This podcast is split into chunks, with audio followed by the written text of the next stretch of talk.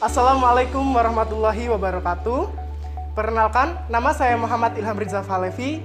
Saya mahasiswa Fakultas Kedokteran Hewan Universitas Airlangga. Kebetulan saya diterima melalui jalur SNMPTN. Saat ini, aku akan menjelaskan apa sih SNMPTN itu. Apa itu SNMPTN? SNMPTN adalah seleksi nasional masuk perguruan tinggi negeri yang menggunakan nilai rapot dan prestasi atau portofolio yang dimiliki oleh siswa. Dalam kata lain, SNMPTN ini tanpa ujian dan seleksi tertulis. SNMPTN sendiri adalah langkah awal atau jalur pertama yang dibuka sebelum SBMPTN dan seleksi mandiri. Persyaratan mengikuti SNMPTN sendiri yang pertama yaitu kalian adalah siswa SMA atau MA atau SMK yang kelas 12 pada tahun 2021 dan memiliki prestasi unggul. Kemudian memiliki NISN yang terdaftar di PDSS dan memiliki nilai rapor semester 1-5 atau semester 1-7 bagi yang sekolah 4 tahun dan nilai rapor itu disubmit ke PDSS. Kemudian, memiliki nilai plus, yaitu apabila memiliki prestasi akademik dan memenuhi persyaratan yang ditentukan oleh masing-masing PTN. Biasanya ada persyaratan khusus yang diminta oleh PTN masing-masing. Tapi, nggak semua siswa bisa ikut SNMPTN loh. Jumlah siswa yang mendaftar SNMPTN dibatasi per sekolahnya berdasar akreditasinya. Untuk sekolah dengan akreditasi A, yakni hanya 40% berdasarkan siswanya. Kemudian akreditasi B 25% dan akreditasi C 5%. Untuk menentukan siswa yang bisa ikut SNMPTN itu berada di kewenangan sekolah masing-masing. Biasanya menggunakan pemeringkatan. Pemeringkatan ini dilakukan dengan nilai mata pelajaran untuk jurusan IPA, yaitu ada matematika, bahasa Indonesia, bahasa Inggris, kemudian kimia, fisika, dan biologi. Dan IPS yaitu pelajaran matematika, bahasa Indonesia, bahasa Inggris, sosiologi, ekonomi, dan geografi. Untuk jurusan bahasa sendiri, ada matematika, bahasa Indonesia, bahasa Inggris, sastra Indonesia, antropologi, dan salah satu pilihan bahasa asing. Untuk SMK, ada matematika, bahasa Indonesia, bahasa Inggris, dan kompetensi keahlian atau teori kejuruan dan praktik kejuruan. Selain peringkat tadi, sekolah bisa menambahkan kriteria lain seperti adanya sertifikat prestasi akademik untuk menentukan peringkat siswa. Apabila ada siswa ranking atas yang tidak ikut SNMPTN, bisa digantikan oleh siswa lainnya asalkan masih memenuhi kuota sekolah.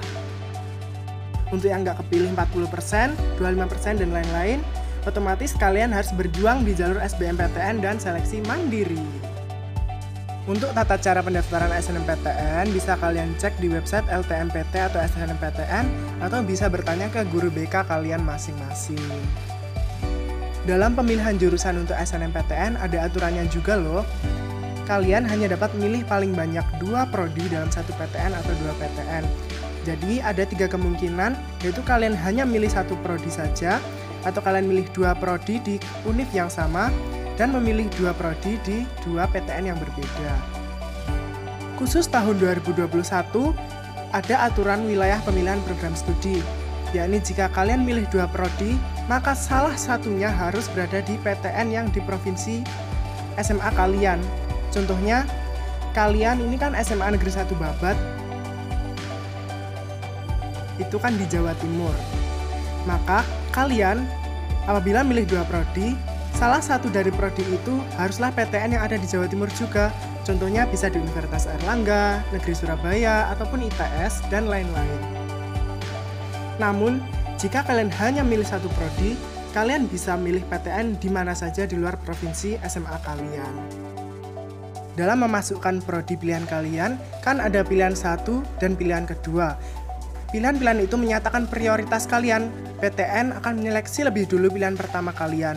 Baru apabila nanti pilihan pertama kalian tidak lolos, maka PTN baru menyeleksi pilihan kedua kalian. Dan apabila kalian diterima di pilihan pertama, alhamdulillah, maka tidak akan diikutkan di pemilihan prioritas kedua kalian. Untuk daftar program studi dan daya tampung SNMPTN tahun 2021, nanti kalian bisa lihat di websitenya LTMPT selama periode pendaftaran, mungkin sekarang belum dibuka.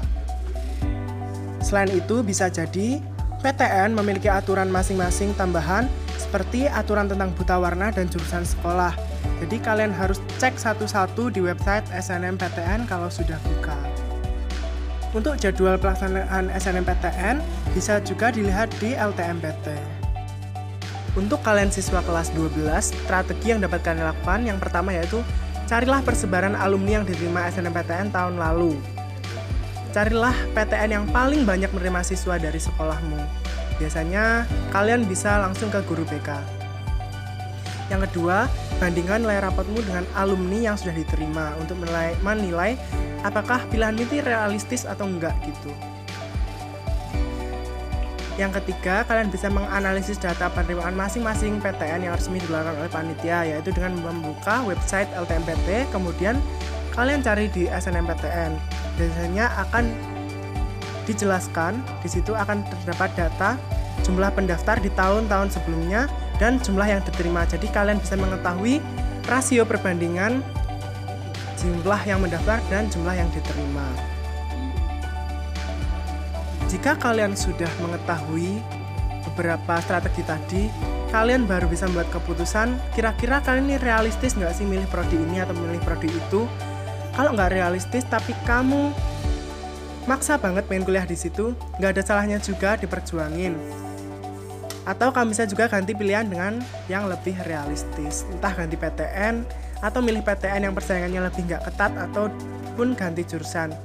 Tapi di sini yang wajib kalian perhatikan adalah pilihan jurusan yang kalau diterima pasti kamu ambil. Karena tahun ini apabila kalian sudah diterima di SNMPTN, maka otomatis kalian tidak bisa mengikuti SBMPTN.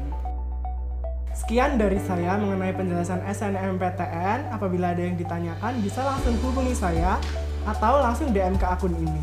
Terima kasih. Wassalamualaikum warahmatullahi wabarakatuh.